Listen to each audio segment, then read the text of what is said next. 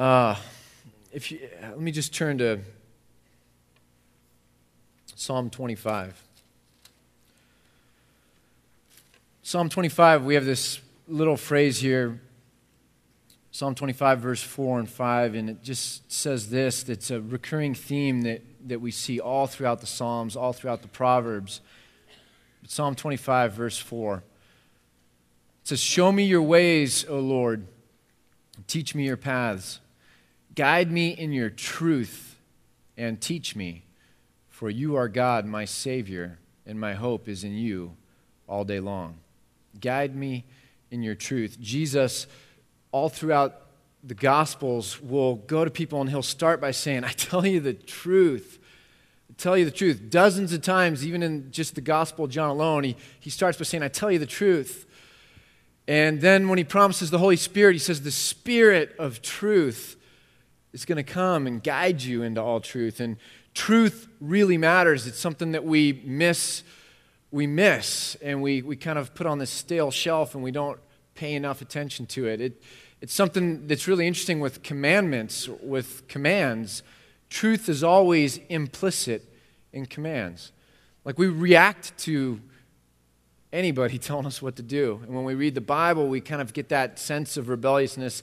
I don't like being told what to do. It boxes me in, and we, we think commands are tyrannical in some sense. But when you go to the Ten Commandments and God says, "I am the Lord your God, you're going to have no other God before me," hiding behind that command is a truth that there is a God, that God is supreme, that God is worthy of our worship, and that when you go to the second command, you begin to find something about his character, that God is not willing to share his glory with another. He's a jealous God.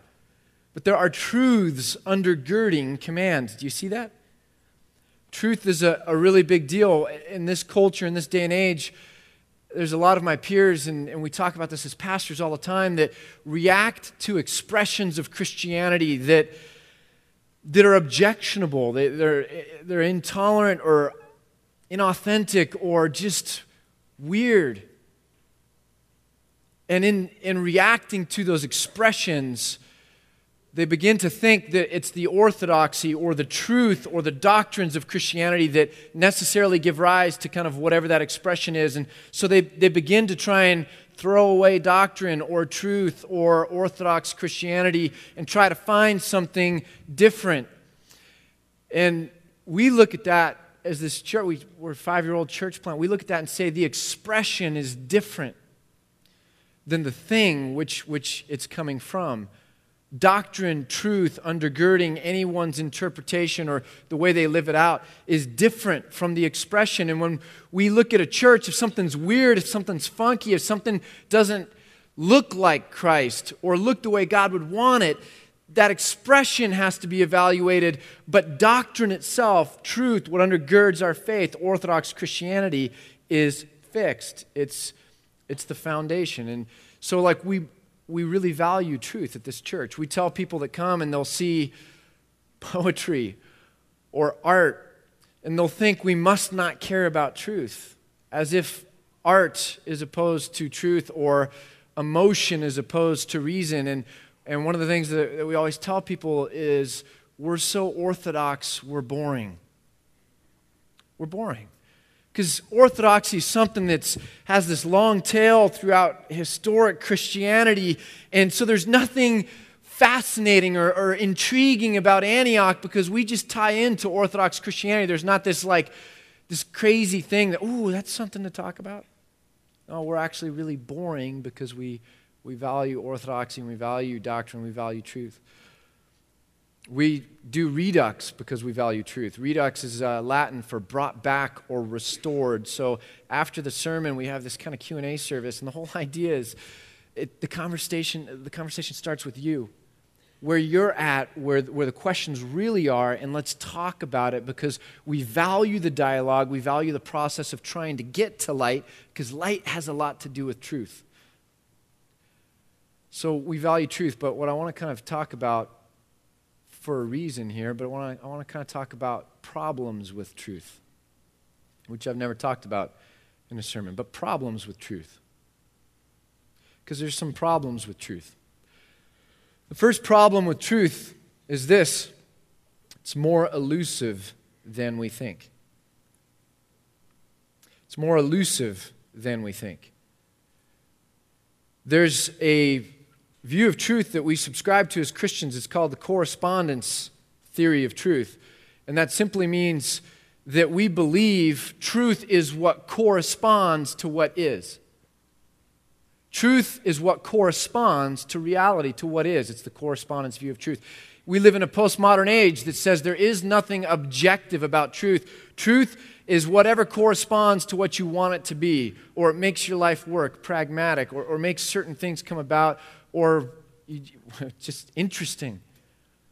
We don't subscribe to that as Christians. We think there is absolute fixed truth, that God exists, God created, and that there is a plan, a divine will, that there's an image of God and people, and that, that ethics and different things like that, they're, they're fixed and they're absolute.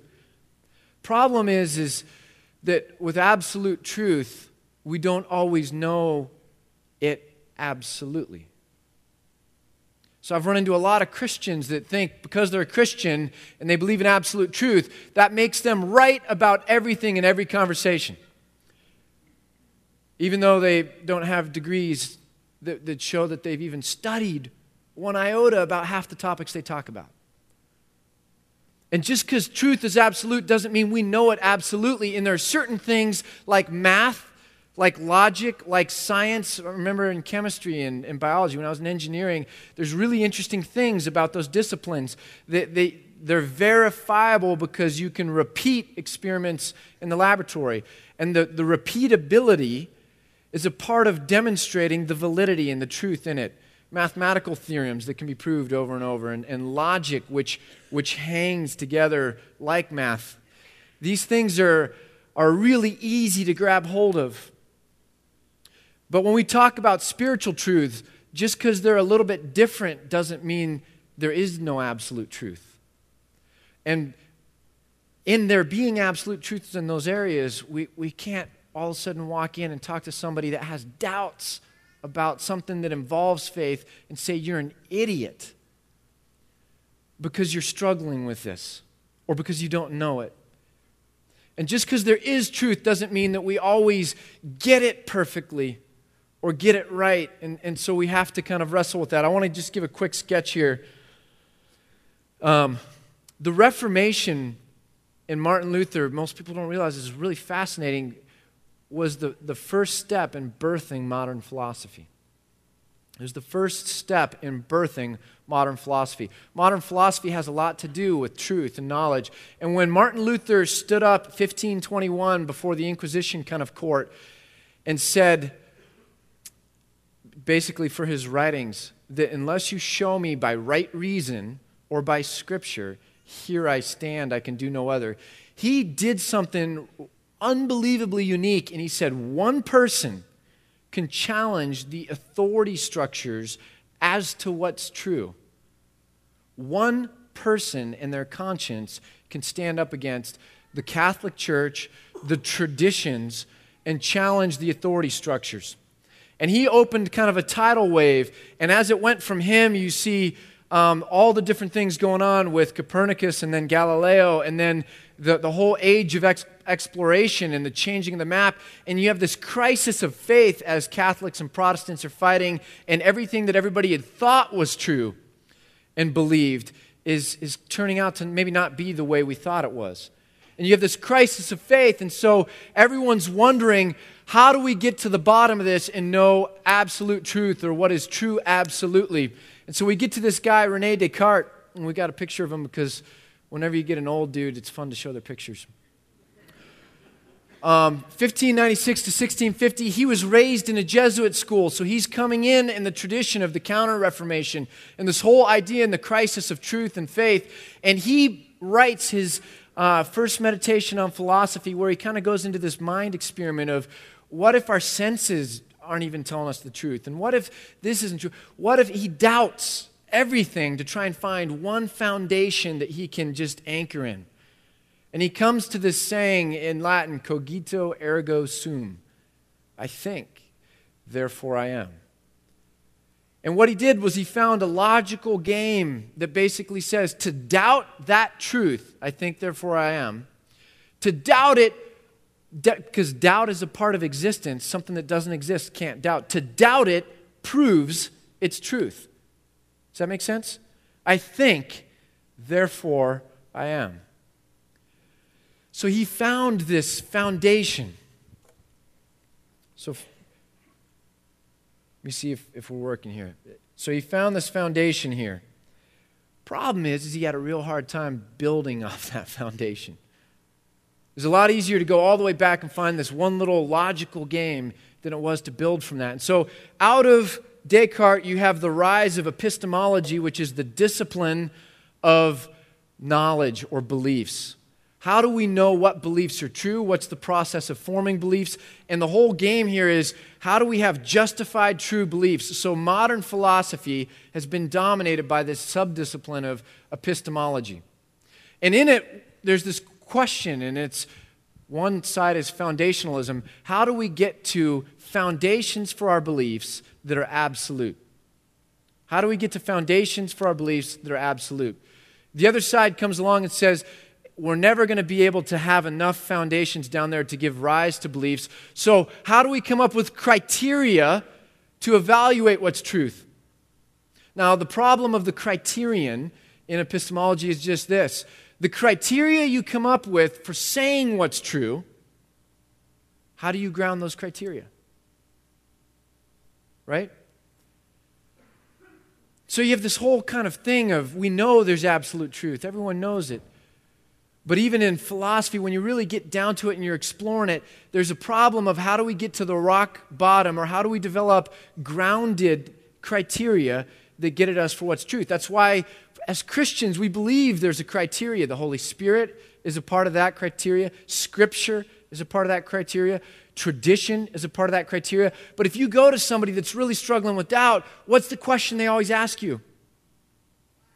How do I know the Bible's true? And they're not, most people I talk to aren't mocking. They're just saying, man, I really struggle, because it seems like everywhere I turn, there's I, I'm having a hard time getting to a center point.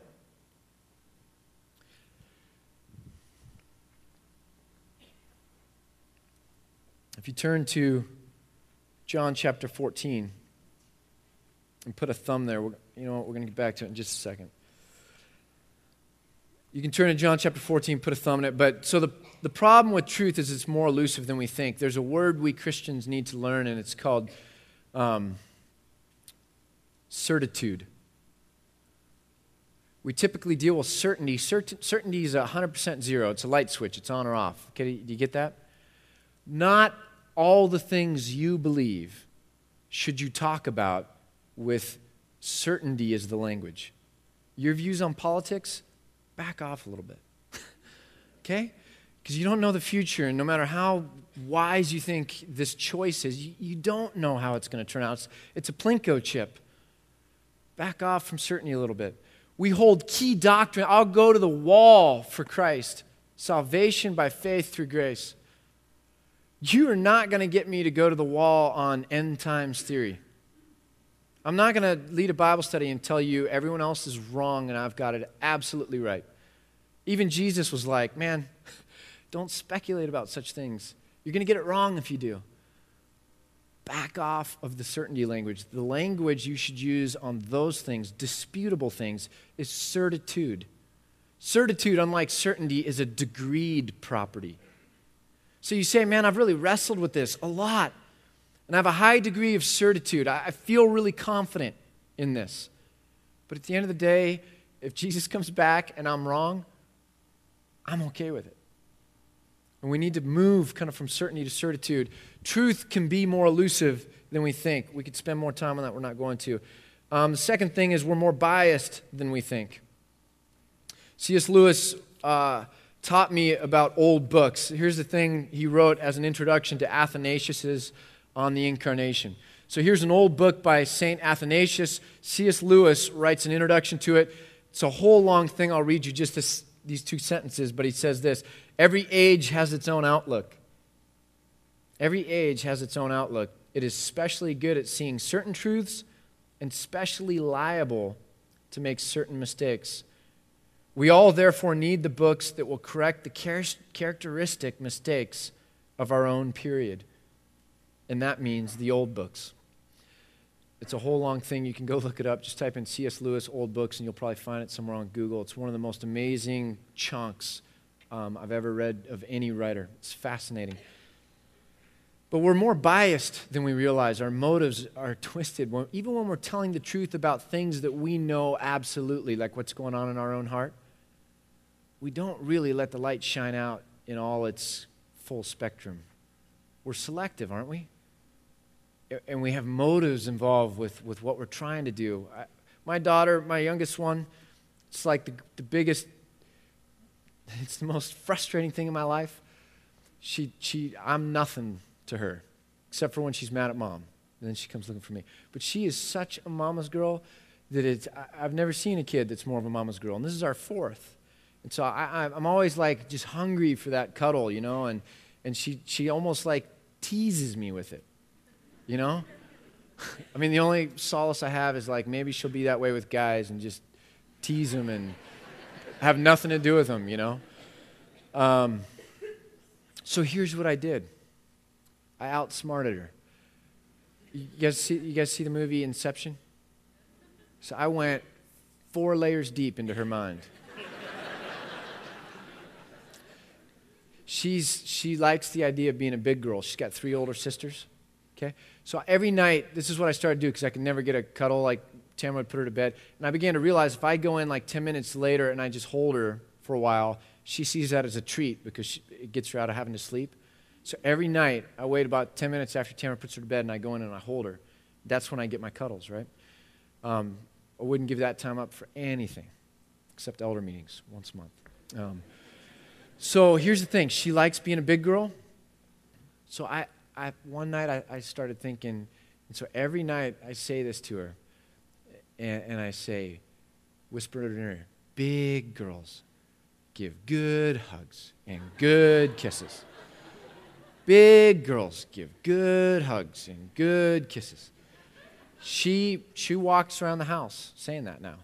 Big girls give good hugs and good kisses. Now, it's true, and it expresses a deep truth in my heart, but it's about as manipulative as it gets. And so she gives me these cheap hugs and cheap kisses just because in her mind, you know, she's thinking, big girls give good hugs, good kisses. And uh, we use truth, I think, in our bias a lot. We do. Truth is more elusive than we think. We use it in our bias, and truth is cold. Truth is cold. We have phrases like the ugly truth or the naked truth. Um, Nietzsche once said, we have art so we may not perish by the truth. He was talking about how cold truth can be. William Lloyd, Lloyd Garrison, kind of the, the great American abolitionist, in the first edition of The Liberator, goes on this unbelievable rant with his writing. It's poetic, but he, he goes on and says, don't ask me to be moderate. And he's arguing for his ext- how extreme he's going to be. And he says, I will be as uncompromising as truth and as harsh as justice.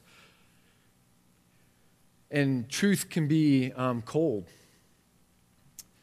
And I've been thinking all week, I asked permission um, from some friends of mine in this church if I could share this story, but I've been thinking all week about uh, an experience I had when I was standing graveside with them, uh, burying their...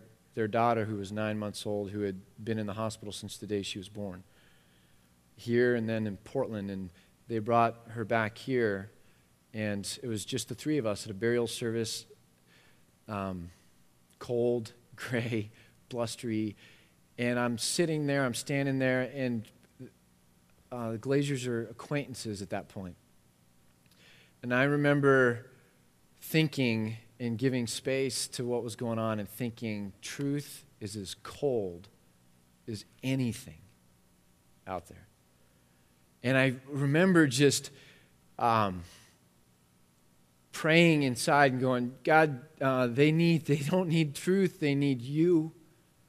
Truth doesn't wrap its arms around people. Truth doesn't console people. Truth doesn't warm hearts. Uh, they don't need truth, they need you.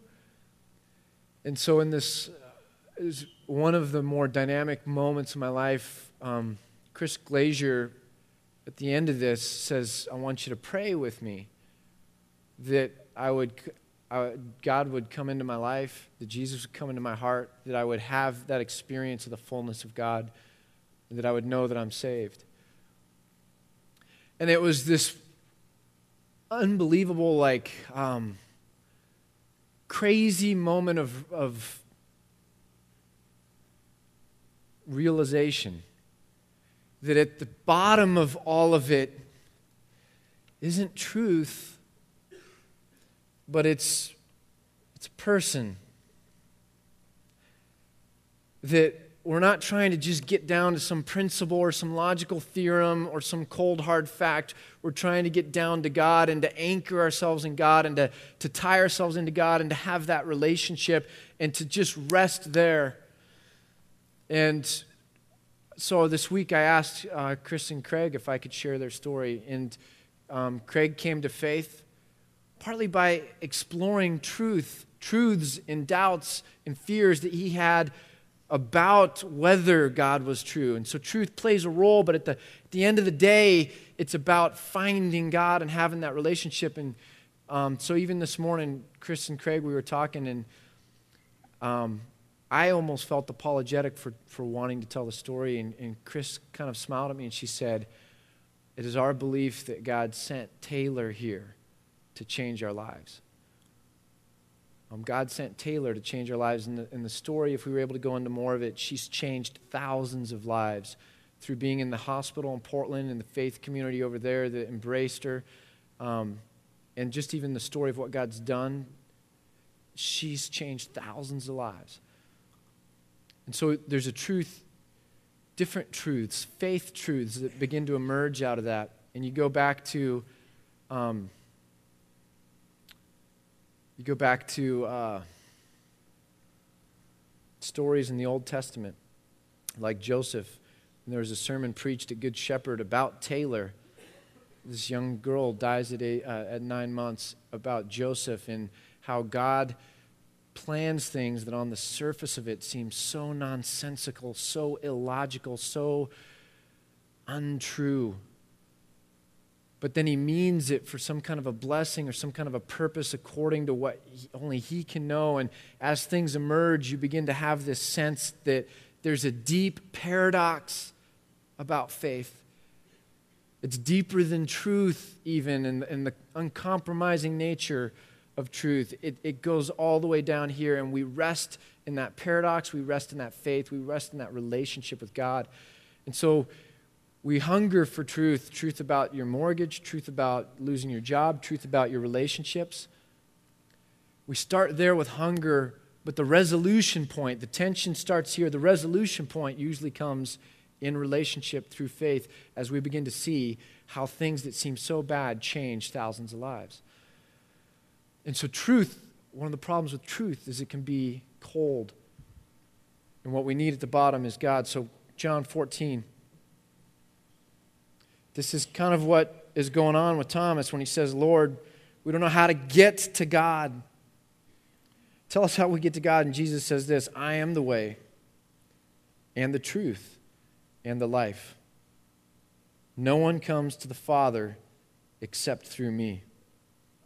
If you really knew me, you would know my Father as well. From now on, you do know him and have seen him.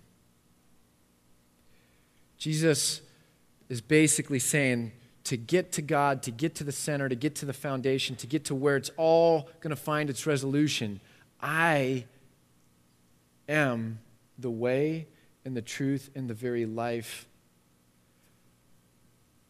I'm what matters. And so as he walked around, it was a fascinating thing. He had this ministry where people would come to him with a little doctrinal bit or a little verse here, a little truth paradox here, and they would always come at him. And Jesus was saying, you're looking for something here, and the whole while you're blind that the fullest explanation of it is here. Antioch takes as its first principle that we're Christ-centered.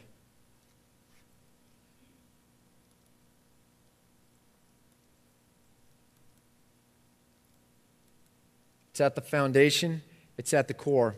Jesus says, I am the way, the truth, and the life. In Matthew twenty-eight, he says, all authority on heaven and earth has been given to me. In Philippians, Paul echoes the same thing. It says, at him every knee shall bow and every tongue shall confess that he ultimately is the center where it's all going to drive through. I've got a um, picture. I don't know if we, I don't know that, you know, I didn't see it on the computer back there. Is there one of um, Greek? I don't think there is. Is there? Uh, Jesus, in the, in the Gospel of John, a lot of his statements are are couched in the Greek phrase ego eimi, I am.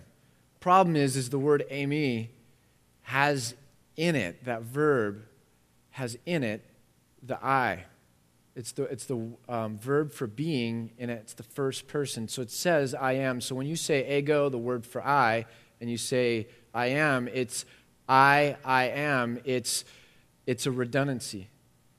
And in the Greek language, redundancies are there for emphasis. And so in the Gospel of John, you see these ego, eimi passages, all of the great I am passages where the, the writer John is trying to say when Jesus talked, he claimed a divine authority and he likened himself to God because the phrase I am all the way from the time of Moses on was the very essence of what God was, Yahweh.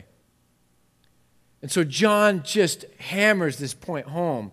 Ego, eimi, I am. Jesus did something really fascinating for his day and age too. There was, there was a, an ending that would get tagged onto sentences. And it's the Greek word amen, which we get our word amen. And it means basically truly, or so let it be.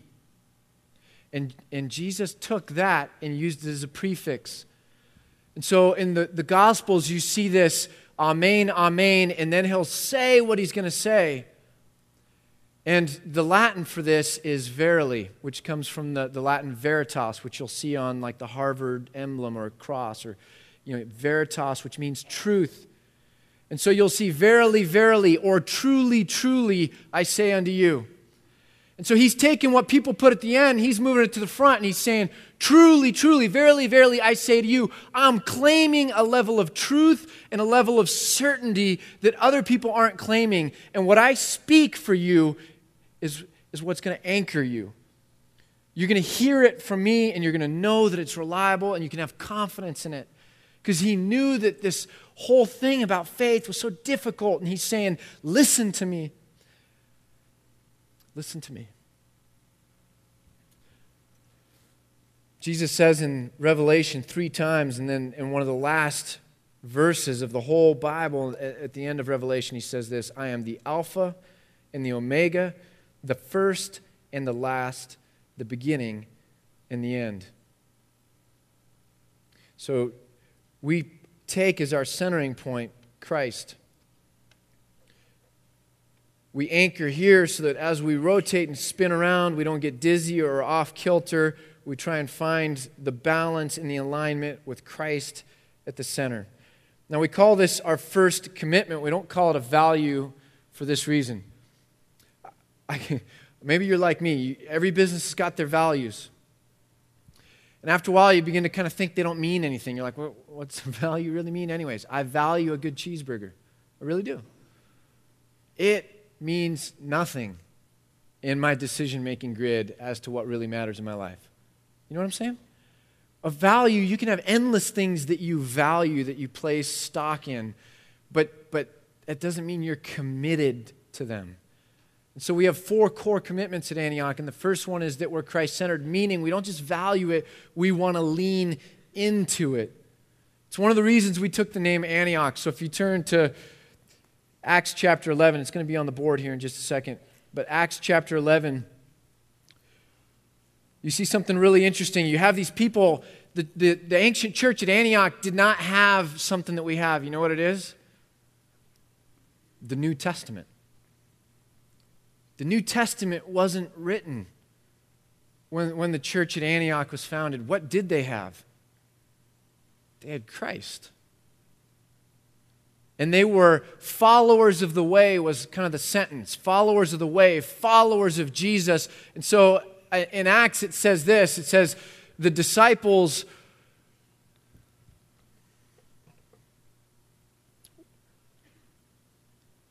So Barnabas and Saul go there and they meet with the church and they're teaching these followers of Jesus. And the disciples, those who were following Jesus, were called Christians first at Antioch. Acts eleven twenty-six. Christians meaning the ones who follow Christ. Christ, the Greek word for um, anointed one, which is what was used for the Hebrew um, Messiah. And so the ones who follow that Christ, Christians. The disciples were first called Christians at Antioch. And so we kind of thought, this is another reason we want the name Antioch, because at the end of the day, we anchor ourselves, we center ourselves in Christ. I was uh, at a wedding yesterday. It was uh, Nate and Malia's wedding. Many of you might know Nate and Malia. Uh, if you go to the Starbucks on over by Barnes and Noble through the drive-thru, you'll see Nate. Nate's one of the happiest, uh, friendliest guys you'll ever meet. Uh, amazing guy, and it's fun when you go to a wedding and you just you can see a dude and you just get so excited about their big day, you know. But I'm there, and and what was fascinating about the wedding is Malia's aunt is an Anglican, and she was doing the ceremony. She'd been kind of the godmother of Malia all these years and a mentor, and she's doing the wedding ceremony, and she's doing it from an Anglican kind of tradition. And I sat there and I loved it. It was one of my favorite wedding services I've ever been to. It was much more liturgical than, than most typical Protestant weddings are. Now, liturgy, to, to try and give you just a little bit of picture of that, liturgy is taking things, uh, traditional elements that have been framed or written, traditional prayers, traditional kind of ways of, of going through a service, and and leaning on those in worship. Now, the danger of liturgy is that it can become cold, ritualistic, or just religion. The beauty of liturgy is this, and this is where liturgy is created from and what it was aimed at. The beauty of liturgy is that it puts Christ at the center. It, it says there shouldn't be a person, there shouldn't be anything else at the center other than Christ. If we're going to talk about Christ, we're going to wear garments that take fashion out of the way. You know, my wife would lose, you know, would lose her job if I wore like a gown. You know, she dresses me. Um, but the liturgy takes fashion out of the way. It takes the person out of the way. And it says, we're going to walk through this thing as Christians, as people who believe in Christ, and we're going to anchor ourselves and recenter ourselves around these truths of Christ. So it was yesterday, I'm at this wedding and I'm reflecting on this and I'm remembering different aspects of, of the beauty of liturgy, but it's aimed at that. When we worship, it's aimed at giving glory to God and to honor Christ and to hold Him up and exalt Him. It's not aimed at emotions. It's not aimed at being a rock show. It's not aimed at anything other than entering into the presence of God and literally becoming a prayer language. What I mean by that is the music and the words help facilitate our prayer. It pulls us into a posture of prayer a lot quicker than it would without music. That's the beauty of instruments, right? Is they tap right into our emotions. And hopefully the words are doctrinal and they're sound and they're true and they connect with our emotions. And so in singing these songs, it's as if we're getting to pray with God, and we wouldn't have gotten there had we not been doing this thing called worship. So if you ever wonder why we sing, it's because we want to worship God and we want to have this fellowship with God. And music, all the way back to the Psalms and Scripture, is something God has ordained for this relationship as a part of the communication for this relationship. So we're going to talk next week about what it means with our second commitment, which is authentic spirituality. But I want nobody to miss this, that at the center of this thing, this is a Christian church. We're here because we believe in Christ, because we've anchored ourselves there, and we, we have the relationship that confirms itself on us. And that everything we do, the, the decisions the elders make, the decisions the staff makes, is to glorify Christ, to keep Christ at the center, and not to try and invent religion on our own. I want everyone here to know it, to know that we lean hard into it, to know that that's our center and that we're committed to it and it'll never change. It's important. It's important that we all have that at the center. If you would, for our prayer time, I'm just going to read out of Ephesians five. If you would stand with me. Uh, Ephesians chapter four.